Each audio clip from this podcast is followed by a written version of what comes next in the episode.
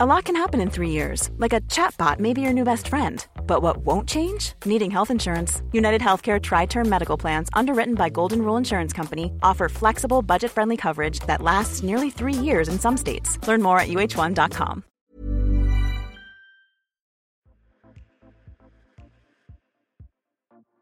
Hello, and welcome to the Self Love Club, the podcast chatting about stuff that matters, created and hosted by me, broadcaster Bel Crawford. Thank you so much for joining me. On the show, I've dug into the archives and got an episode you may not have heard before. The Self Love Club's actually turning five soon, which honestly cannot believe. Last few years for all of us, I feel like they've definitely all blurred, but it's been a while. So there are some episodes in our back catalogue you may not have heard before. This one with Laura Henshaw. You may know of Laura. She is the CEO of kic, which is a health and fitness app. It's incredible. I use it myself. And since this chat, Laura has become CEO. The company has also rebranded to kic. And I thought you would really enjoy listening to this. Laura's honestly one of the nicest people I've ever met. Since I recorded this, I've actually got to meet her in person when her and her co founder, Steph Miller, Steph Claire Smith, they came over and did an event, and my sister and I got to meet her, and it was so lovely. And we follow each other online, so I've got to know her a bit more. But honestly, Laura is a ray of sunshine. She is one of the most positive people you can follow online, and I know you're going to get a lot out of this chat if you haven't heard it already. We will have new episodes released soon, and while we're talking about that, if there is someone from New Zealand and Australia, particularly like a public figure, someone that's well known that you would really like to hear on the podcast, please let me know.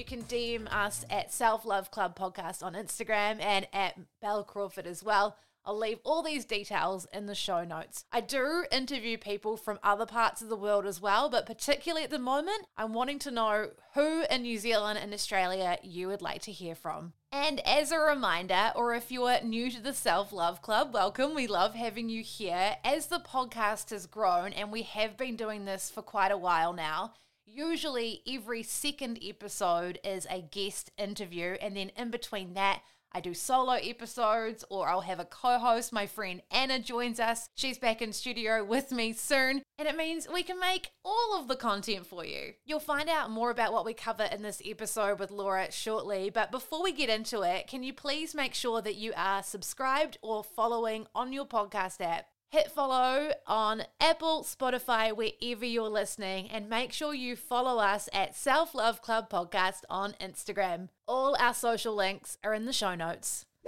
Laura Henshaw is an entrepreneur and co founder of the super popular health business Keep It Cleaner, which started as a passion project five years ago and now has a community of over 250,000 members. In this episode, we chat about Laura's experiences with modeling, diet culture, body image, and her sense of social responsibility, and how she has done what she has. I love chatting with Laura and was buzzing afterwards. The highlight of my week. And I'm so excited for you to hear this. I know you'll get a lot out of it. We're so lucky to have Laura on the Self Love Club podcast.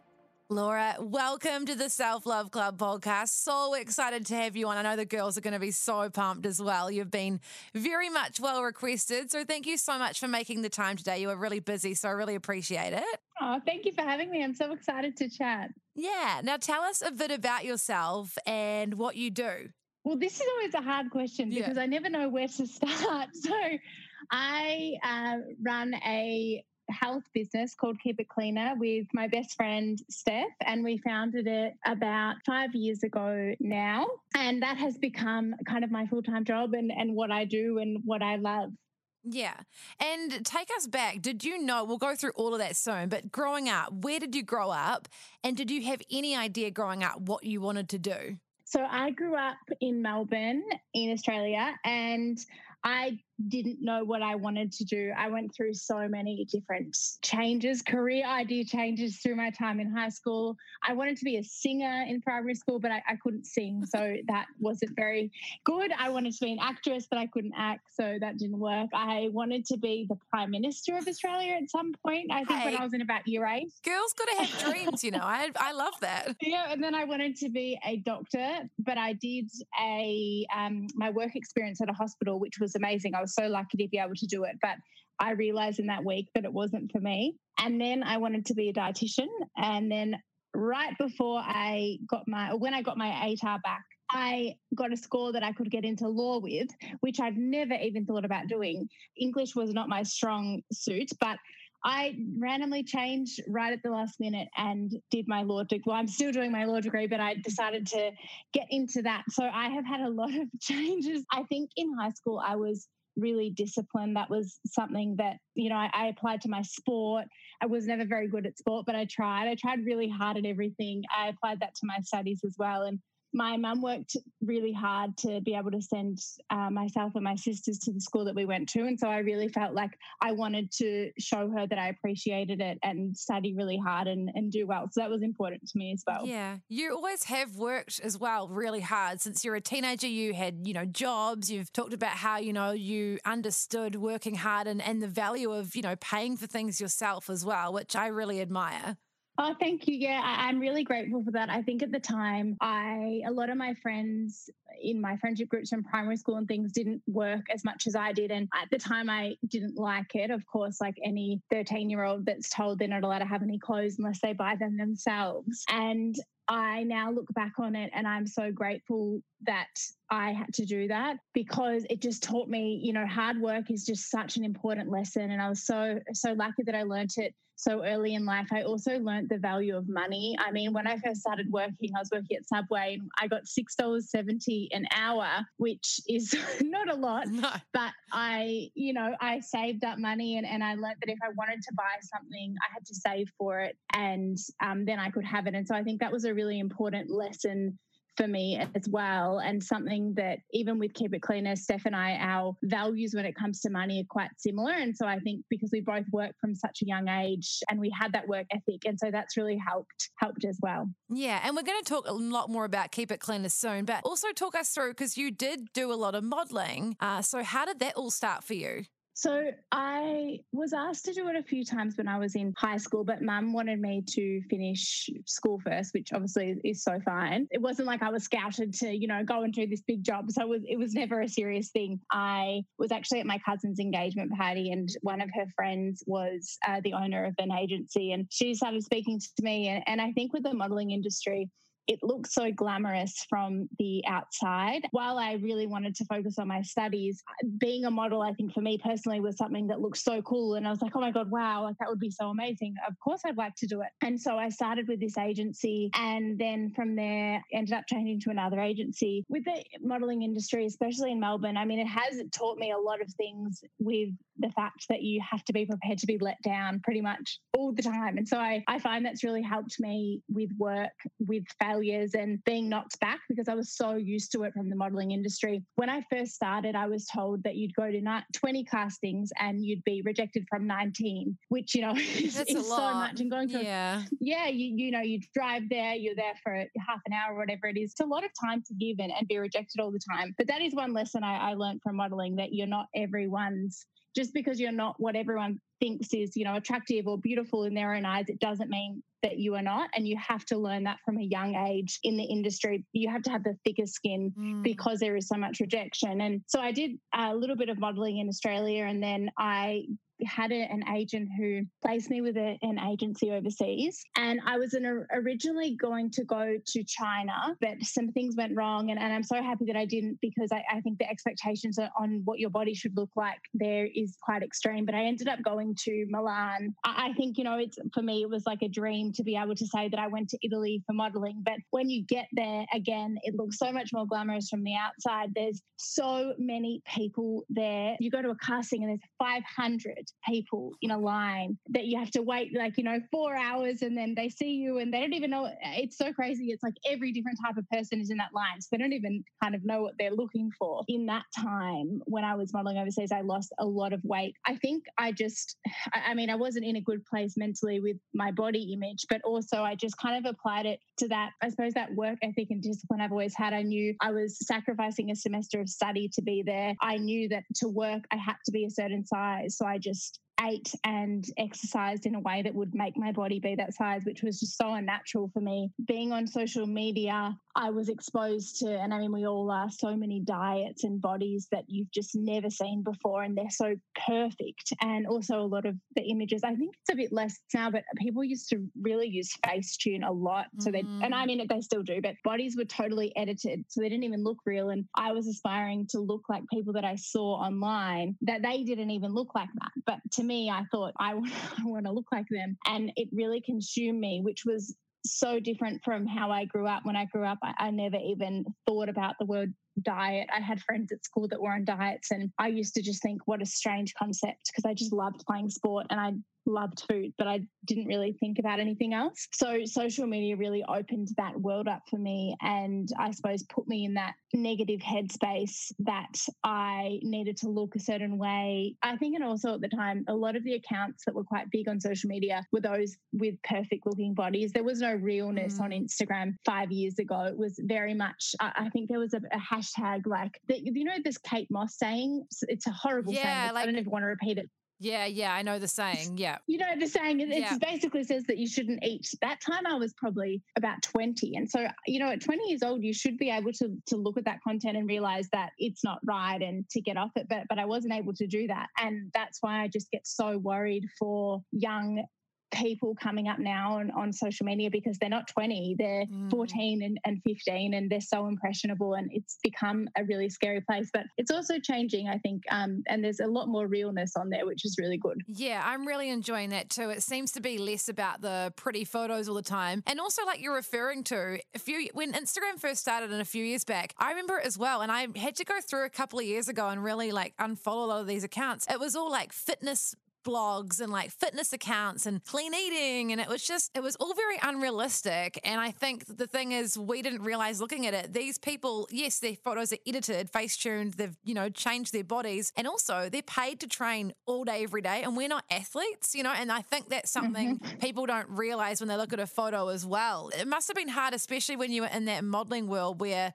people were basing a lot of what they thought was right for the job and like what you looked like because that must have been really hard as a young adult growing up yeah, I, I, mean, I think the hardest thing with the modeling industry, which, which is why I don't, I, I, still do photo shoots for one one brand basically, which is JAGGAD, yeah, I, brand that I, I really love their stuff, and I love that you work with them. Oh, That's really cool. Yeah, yeah, I love them. They're great, but they don't care what I look like. They they don't expect me to, you know, lose weight before a shoot, of course, or anything like that. I just am myself, and that's fantastic. But but apart from that, I have really um, moved away from the modeling industry because for me, it, it put so much emphasis on what I look like. And I mean, in the modeling industry, your self worth is based on what you look like because that's your, I mean, your body and what you look like is your currency, and that's why you're booked. And mm. I have learnt that I'm so much more than what I look like, and that is, it's not important. And, and I think as well with something that I've learnt with our Keep It Cleaner community is that, as, especially as young women and, and women, we are not our bodies. Our bodies, it doesn't matter what our bodies look like. And, and my perspective on that has changed as well. I used to think that you needed to love every single part of your body, but that's absolutely not mm. not true at all. You just have to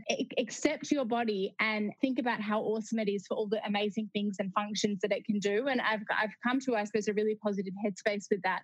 And for me, it's just, yeah, about realizing that what we look like is not our worth. It has nothing to do with it. There are so many other awesome things that we do that have nothing to do with what we look like. And that's mm. how we should value ourselves. Yeah, that's so true and such a beautiful point. How did you get to that point, do you think? I know it's a long process and we all go through it, but from, you know, you spoke about when you were modeling a lot and when you were younger, you did have issues with it and you were underweight and everything. How did you get to that point to now? I think it, it started with, with the fact that when I was really like when I was in Italy and I was really starving myself, you think that by getting to a certain weight, you will be happy. And so I had this weight in my head. And I thought, when I get to this weight, I am going to, all my problems are going to be solved. I'm going to book every job. I'm going to be happy. I'm going to, you know, know what I want to do with my life. And it just seems so crazy to think that a number on a scales can do that for you. And it was crazy because you get to that number and I got to that goal weight. And I was not happy. I felt empty. And I just thought, oh, actually, I want to change this too. And I want to change this too. And so I, I think I kind of got to a point, and as you said, it took me years, but I got to a point where I realized that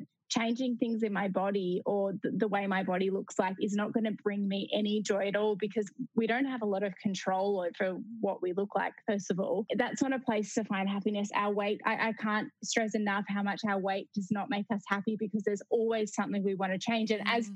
especially as women, because of social media, we're kind of programmed to look in the mirror and want to change things about ourselves. Uh, you know, anyone, maybe when I was five years old, I looked in the mirror and I thought, cool, I'm awesome. Yeah. But, you know, we lose that mentality mentality that those things don't matter when we grow up and we're exposed to different things and we're told that this is how we should look. And, and so for me, it was kind of realizing that when I got to that point, I was had no joy uh, and, and I just wanted to change more things. And you get to a point where you realize that you you keep putting yourself through this pressure for no reason, and you're the mm. only one putting it on yourself. And I think by doing things outside of modeling, that's what really helped me. Like I really started focusing on my study, brought me joy, and it made me feel good about myself and confident in who I was and what I could do. And then Keep It Cleaner started to grow, and I, I we started to focus on that. And I find so much fulfillment in helping others, and that feeling from when I did that compared to that feeling when I got to a certain weight, I can't even compare them. I found my way in what made me feel good, and it was not my weight. Oh, sometimes you have to get to those moments of like, you know, a really horrible moment to realize what's actually important. It's like you had to go there. And also through going through that, you're now able to connect with women on a way and men as well on a way that maybe you wouldn't have been able to, which is so important because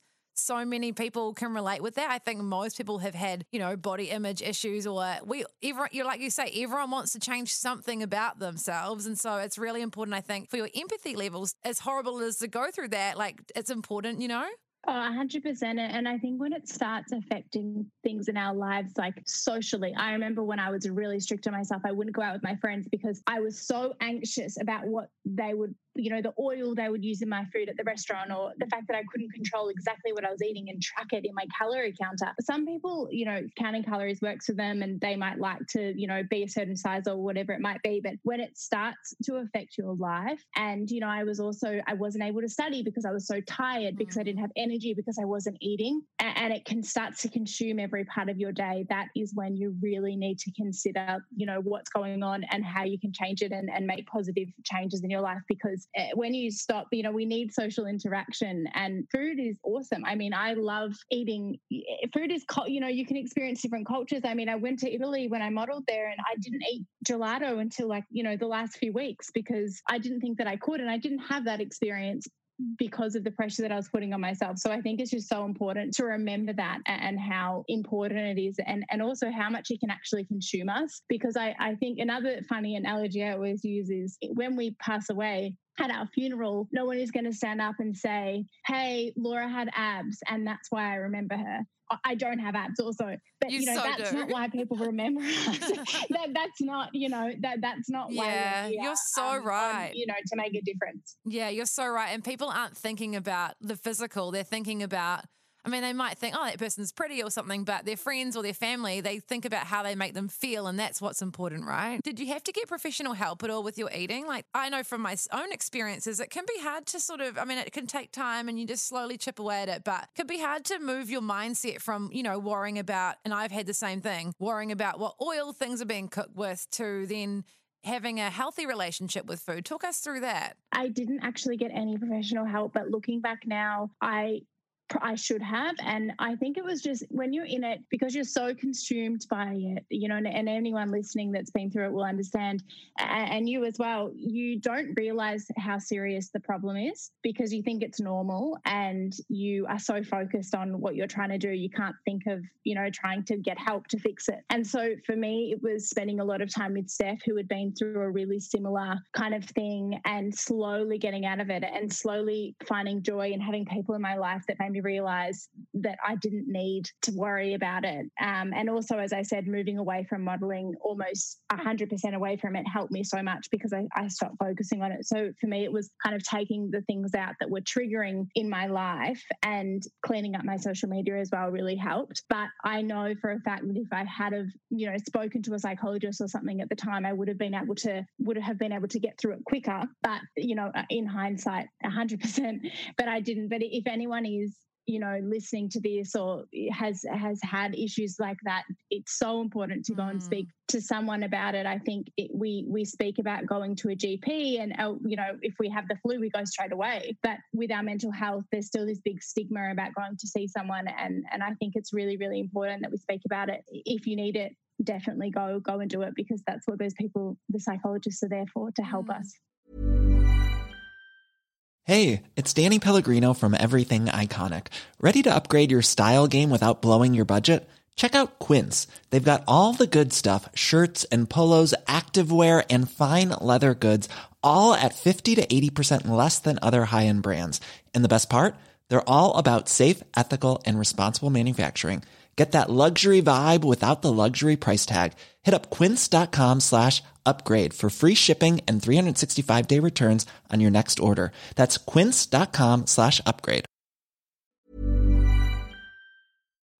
Talk us through Keep It Cleaner and the creation of that. And I think people might see it now, and you do have an incredibly amazing community, but you know, that's five years in the making. So that's a lot of work. And I think in this day and age, people see stuff and they're like, wow, that's cool. I wish I could do that. Or I wish my thing was like that right now. But that is five years of a lot of hard work, I can imagine. So take us back to when you first created it. Yeah, I think that's so. That's something I think that social media makes us think that everything just happens and grows overnight, mm-hmm. but it's it's definitely not the case. So when I was actually in Italy, because I couldn't do I didn't have any studies to do. I was so used to studying at night that I wanted to do something to kind of distract myself. And I started a blog with recipes. I love sharing healthy recipes. And, and I started that, which actually took me a lot of I had a lot of self-doubt before I started that because I wondered what my friends would think of me because I was starting this blog. Like, who was I? Did I think I was a blogger? And all of those thoughts, you know, go through your head before you do things that are a bit different. And anyway, it took me maybe a year or two to actually build up the guts to do it. And it was kind of going away that enabled me to do that. And so I, I started my blog. And when I came back, Steph had she has a, had a huge following at the time.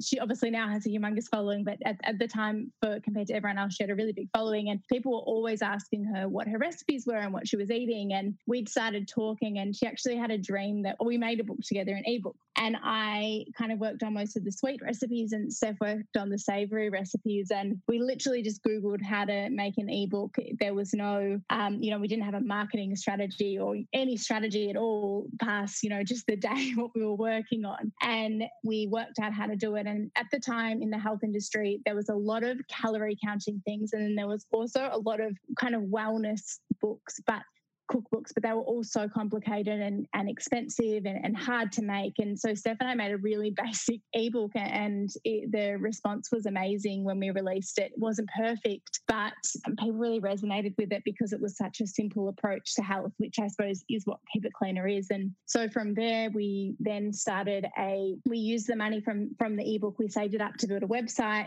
and then we built a website which was a subscription kind of blog website. And then from there, we started started our program on a website as well, but that was with with all the workouts and everything. And then after that, we then launched the app. So it, has been a you know a really gradual transition, and, we were really lucky at each stage. We were able to test kind of what we were doing before we then invested more into it to grow it to the next level. Because obviously, building an app is such a expensive process, and, and it's just such a big process. So we didn't just go from you know having this idea to then starting an app we'd kind of built it built it along the way, as you said, over um, three years before we then launched the app, and we then have just relaunched it into kic 2.0 in, in the past. I think it was how long? It feels like it's been a while.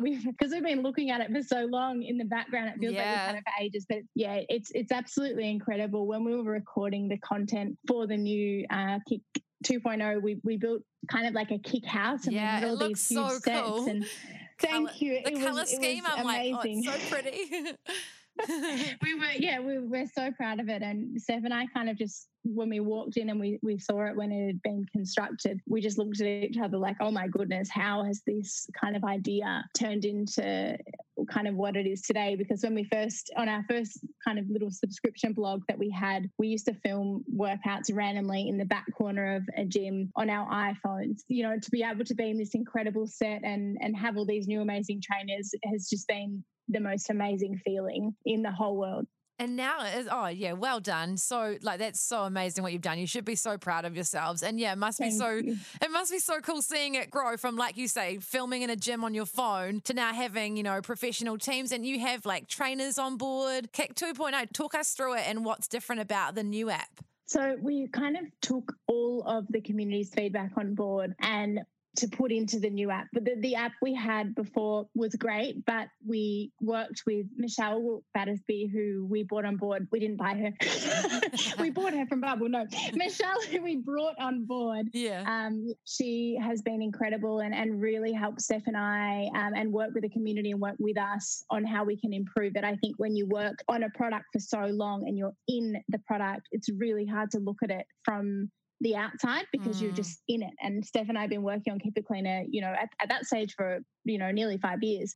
So when mish came on we we did focus groups work with the community to see what what they needed and what they wanted and we just wanted to really refresh it and and add more motivating content but then also make sure we still kept the things that people loved about keep it cleaner. I think change is really important for businesses but it's also important to remember you know what your core values are and what your core product is and not steer too far away from that. So we've got master classes in there which is very similar to how the old app was in that we filmed the whole class in real time. So when you do the workout, it's like you're actually in a class, and we've got all these new amazing trainers who take those classes. So Steph and I used to be in every workout video, but we're not now, which has been so well received from the community, which is awesome because they get more variation. And then there's also a daily workout as well, where you can link your Spotify or your Apple Music and just turn it on and go, and you don't have to follow it in real time you can just see what you have to do and, and get it get it over and done with which is how some people love to work out and that's totally fine. So it's all about you know enjoying your workout and having lots of variety in there. I think sometimes i want to go on and just get one done and not follow one in real time but then sometimes i need that extra motivation and i mm. love doing a masterclass. So we want exercise to be fun and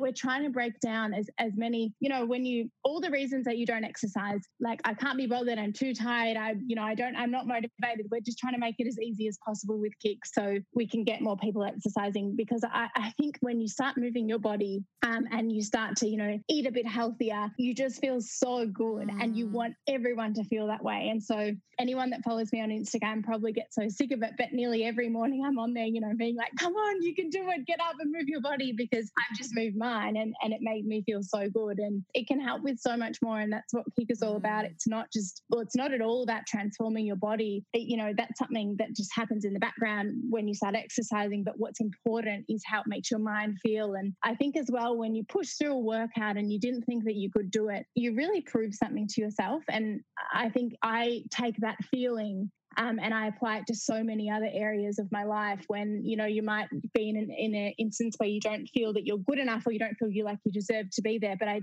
take that inspiration from when I pushed past, um, you know, when I didn't believe in myself and I actually did it. Mm. And, and that helps me so much. Yeah. Oh, so it's so true. And I love that you're encouraging people because it's it's like the best feeling and then you feel so productive and happy and um the yeah, the benefits I think for your mental health. Like that's the main reason I exercise. I mean, yes, it's important to move your body, but you know, you've got to for your brain, right? And move your body. Like I just don't feel the same if I don't. And also there's the food side on there too. And I what I love about it is it's not a and this is a key point that you've point of difference you have. There's no mention of weight loss. Like a lot of fitness or like, you know, it's all about a diet and lose lose weight or lose this ridiculous amount of weight in like a week. But kic is nothing to do with that, is it? No, not at all. And that's so important to us. And it's a conscious choice that we've made from the beginning. The thing about using those words is they get people to click on your ads they you know they get people to sign up but we've always always said that we will never do it because it, it's not what kic is about and, and kic is about making small changes that you can actually sustain long term. So we know that it's not sustainable to start exercising an hour a day for you know six days a week and, and eating chicken and broccoli. Mm-hmm. yes of course if you do that you will lose weight because your body will not have enough calories and, and you'll be overburning but you'll be tired and you won't feel good and you're not going to sustain that. And that's not what health is. Steph and i have both been through a time as we've touched on where i you know we deprived ourselves and we were at our skinniest, which was absolutely not our healthiest. So we want people to to join kic and and learn and empower themselves with things that they can learn and take that on board for the rest of their life. It's not a quick fix. It's not about just, you know, losing a dress size or fitting into a dress. We want you to join kic and find health your health journey. Everyone's health journey is different,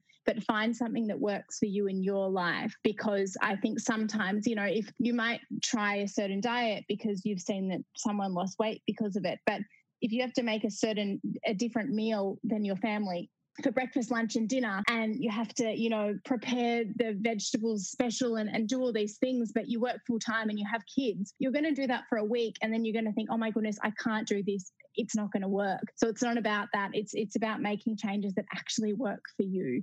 Uh, because otherwise you're not going to be able to sustain them. It must be so rewarding seeing the community and you know the ways that you've helped them and empowered them. That must be so rewarding that that's so a special part about what we do. And, and i think it's been hard in isolation while we're so lucky we can connect with them every day in the facebook community. And it's literally the my favorite part and steph's favorite part of her day as well. When we meet our community members in real life that is the most special. I, I can't explain the feeling. It's we we when you we hear that kic is helped, especially because we work, you know, behind a laptop screen for most of the day. So we can't actually see the impact that kic has on people in real life. And so when we get to see that, it is just, oh my goodness, I can't even explain the feeling. And I burst into tears every single time mm. because it's so special to know that kic has been able to help people, you know, feel more confident and and find their balance and have energy. And kic is not just about fitness. It's about so many things. And so our community is the best part of Keep It Cleaner. And it's funny when we first started, Steph and I were kind of having to reply, we did, we wanted to reply to every single thing that, that was posted in there. But as the community has grown, we're just a part of it now because they don't need us, our community, you know, they've got each other. They're so awesome. And we're just really, really proud to be in there. And they just motivate us and inspire us every single day. So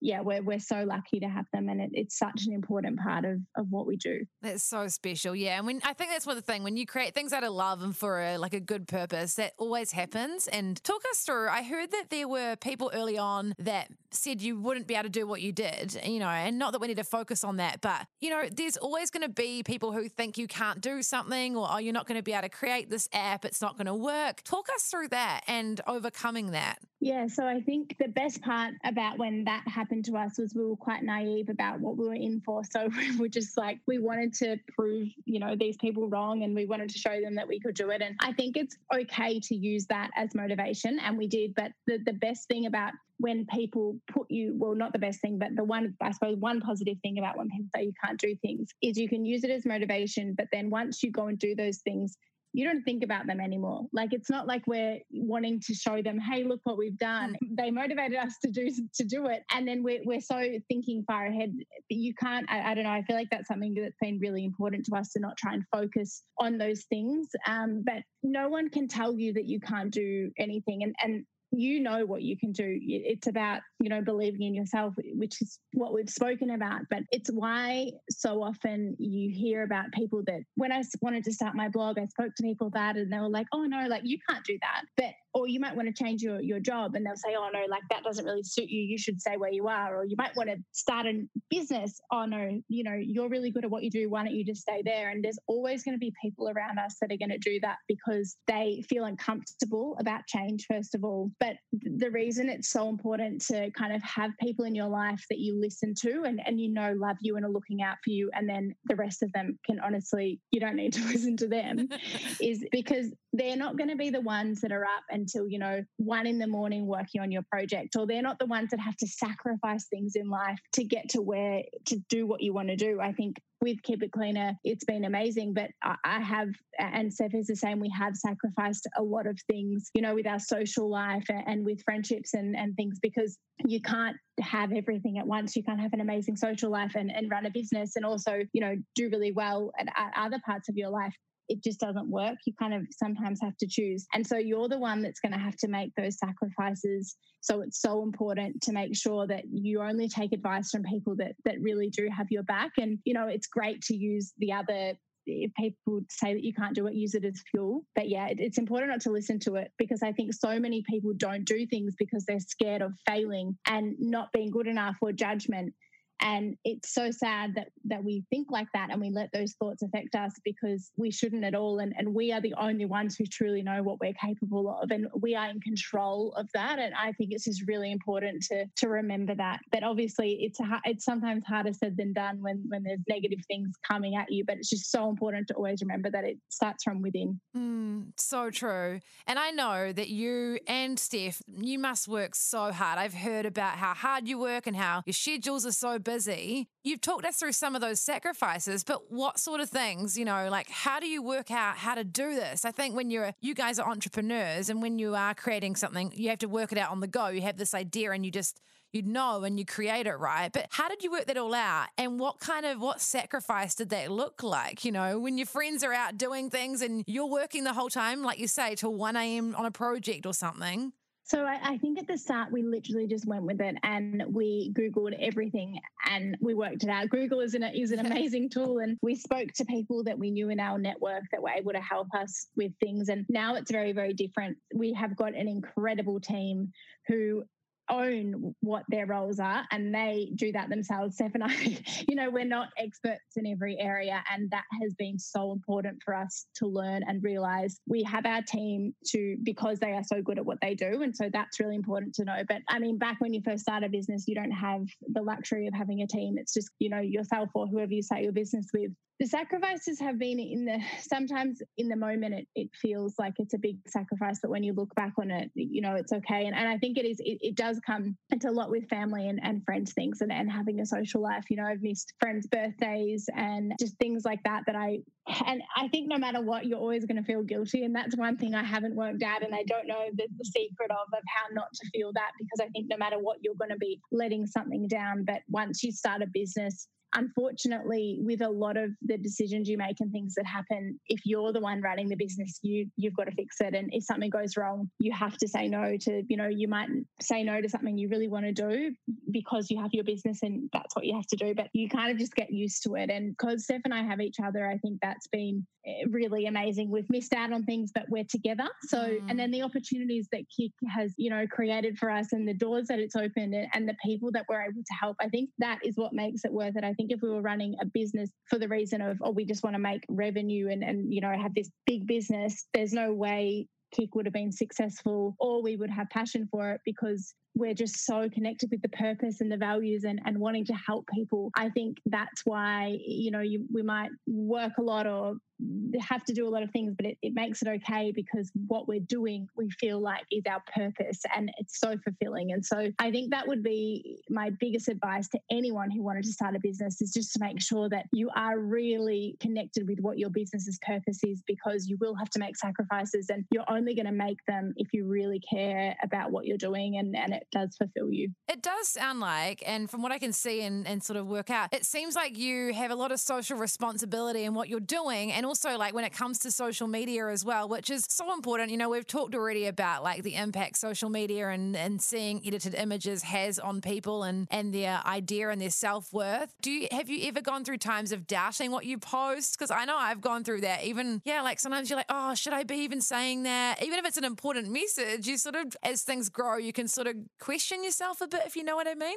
Oh, hundred percent. I, I question myself every single day. I'm an overthinker, which is which is annoying in, in the job that, that I have. But I I think it, it's normal to to overthink things like that. And I think sometimes when you overthink things, and especially because I, I do have anxiety, and uh, there's a beautiful woman called Dr. Jodie. She's an anxiety expert, and she speaks about anxiety as something that you care because you care. That saying and, and what she says has meant so much to me because overthinking is okay, and it's okay if you really care about. It's important to really care about things that, that you're putting out there. I do put a lot of care and thought into everything I put out online because mainly I, you know, I went through and same with Steph such a hard time because of social media, and and I know what it feels like and i think back to young me and then i think of young other people that are so impressionable and even younger and i don't want them to go through what i went through and i, I want to be able to help them and so steph and i are both so conscious of everything we post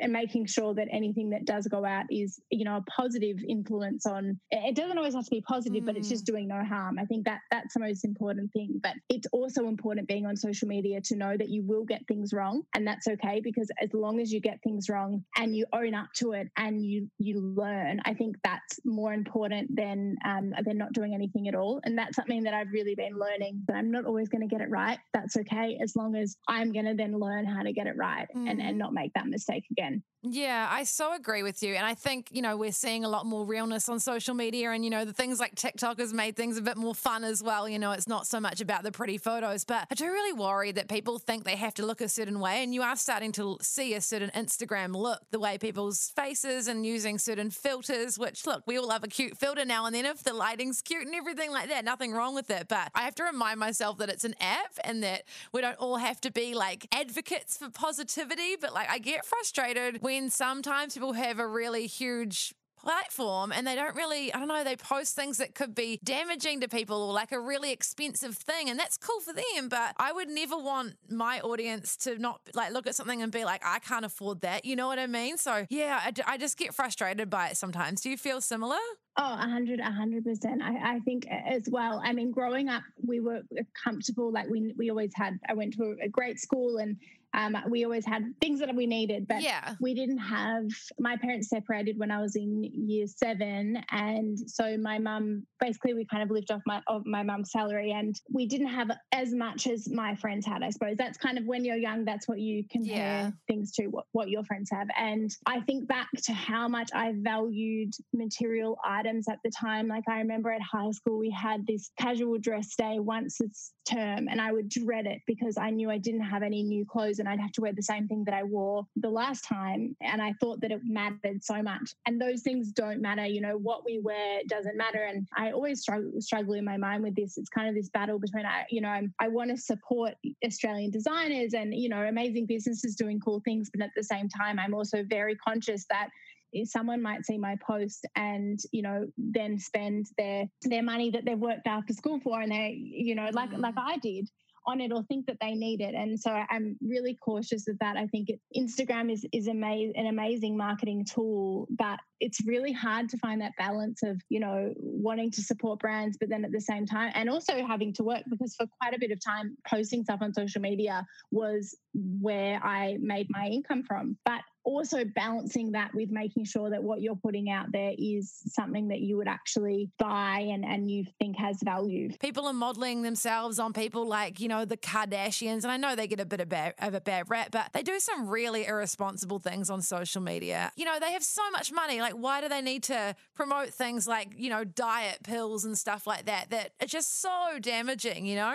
Oh, 100%. I that is just to me when I, I think I can't remember when it was, but I remember I was sitting in my car when I saw that Kim Kardashian had posted that. I remember the exact moment she posted the lollipop. And I just thought to myself, like, why are you posting mm. that? Like, mm. you have all the money in the world. You don't need more money. I mean, but I suppose then it comes back to everything's relative. And I'm sure a billionaire or whatever she is probably needs to have more money. I feel like that is an instance where you're doing harm to better yourself or, you know, better your bank account. And that's where you really should consider it. And so if people do follow them, you know, they're they actually are success, very mm. successful yeah. business women and they've killed it. Yeah. But I think if you do follow people like them, take inspiration, you know, from their fashion or whatever it might be, but also realize that they live in a totally different world to us. What they have, we don't need to be happy. I think that's something that I've definitely learned over the years when I was, you know, when I was younger and, and on those casual dress days, I thought things like, you know, having new clothes would make me happy and, and make me feel good. And now I'm in a financial position and I feel so lucky that I am able to, you know, buy clothes if I need them and, and things and, and buy, I have more clothes than I need. I don't need how many clothes that I have.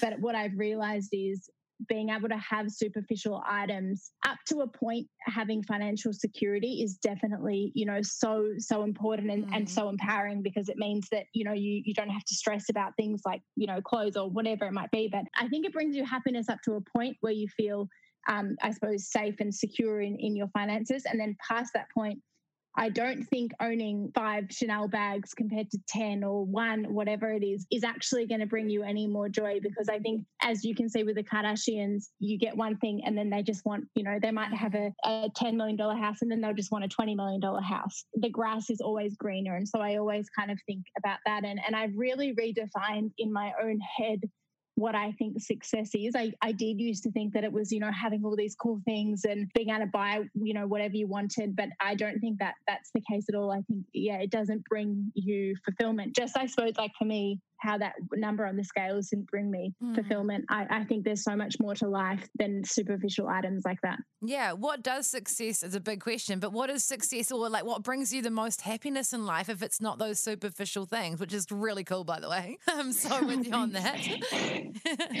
um, I, I think for me, what I have now feel is successful is being able to help people. I get my energy and I feel just so, I find so much joy in being able to help people. And I'm so lucky that we're able to do that with Keep It Cleaner. For me, knowing that a young woman is now more confident in herself or she feels better because she's exercising, not because of what she looks like, but just because it makes her feel stronger and more empowered in her life, like that is, if we have done that to, to mm. one person or helped one person with that, that is success to me. And, and so I feel very, very lucky that, that I'm able to do that. But I, I think I've also realized that I think success, how we think about success and how we define it will changes as we experience more things and, and we grow older. And, and I also used to think success kind of meant knowing everything. But now I realize that I know nothing. I know some things, but I have got so much to learn. And unlocking that in your head and realizing that you don't know everything and you can still learn is also the most empowering feeling. And that's kind of happened to me over the past few years. And, and that's helped me so much as well. Talk us through your go to self care practices. What does self care look like to you? Obviously, exercise is a is a big part of that because it makes you feel good. And I mean, hello, kic, like that's your thing,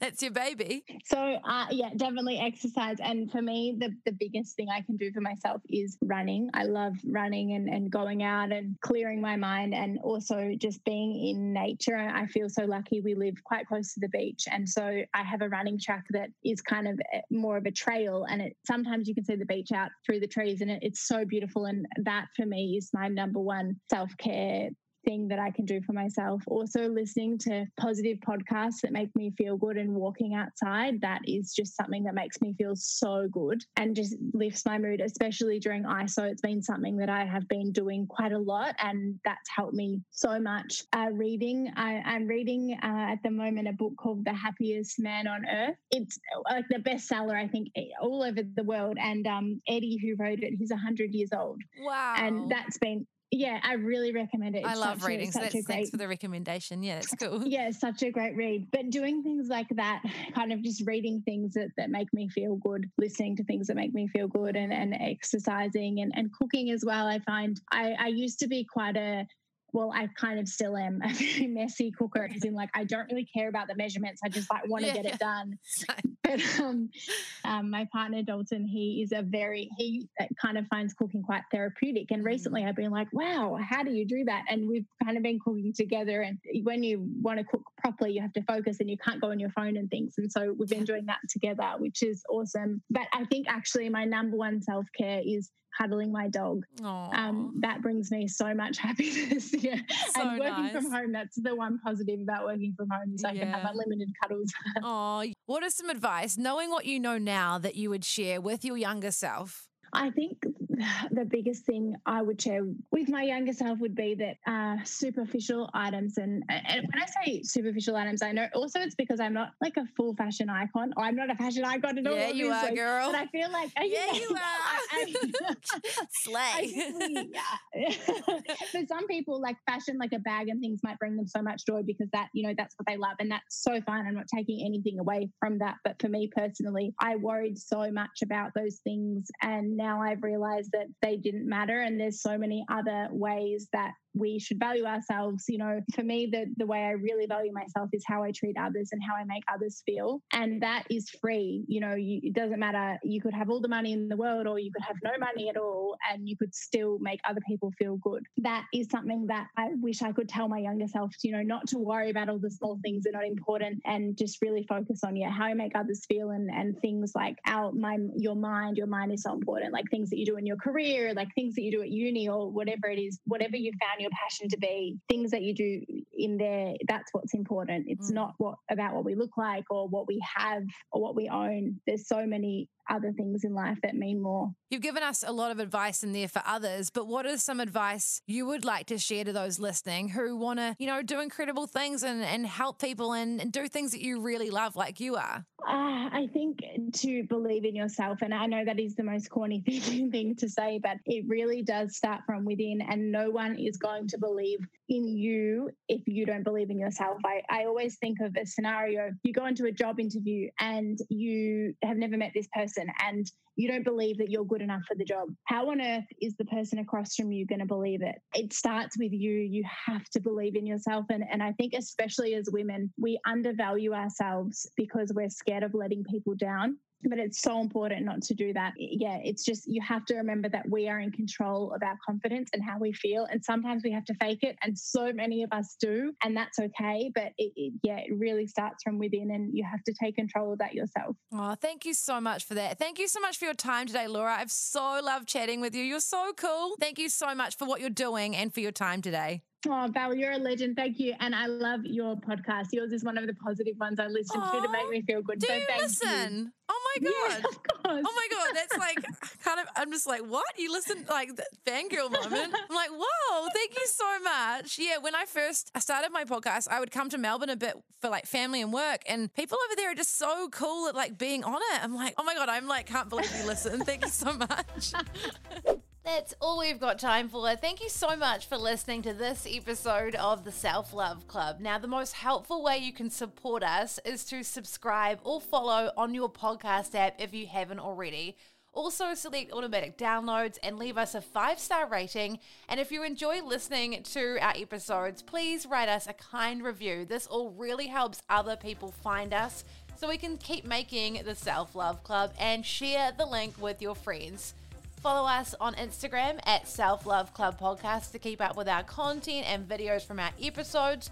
I'm at Bel Crawford, Bel underscore Crawford on TikTok, where I post multiple times a day, and join our private Facebook group. Details for all of these with links in the show notes. New episodes are released on Mondays from 5 a.m. New Zealand time. I'll catch you soon. Bye. Even when we're on a budget, we still deserve nice things. Quince is a place to scoop up stunning high end goods for 50 to 80% less than similar brands. They have buttery soft cashmere sweaters starting at $50, luxurious Italian leather bags, and so much more. Plus, Quince only works with factories that use safe, ethical, and responsible manufacturing. Get the high-end goods you'll love without the high price tag with Quince. Go to quince.com/style for free shipping and 365-day returns.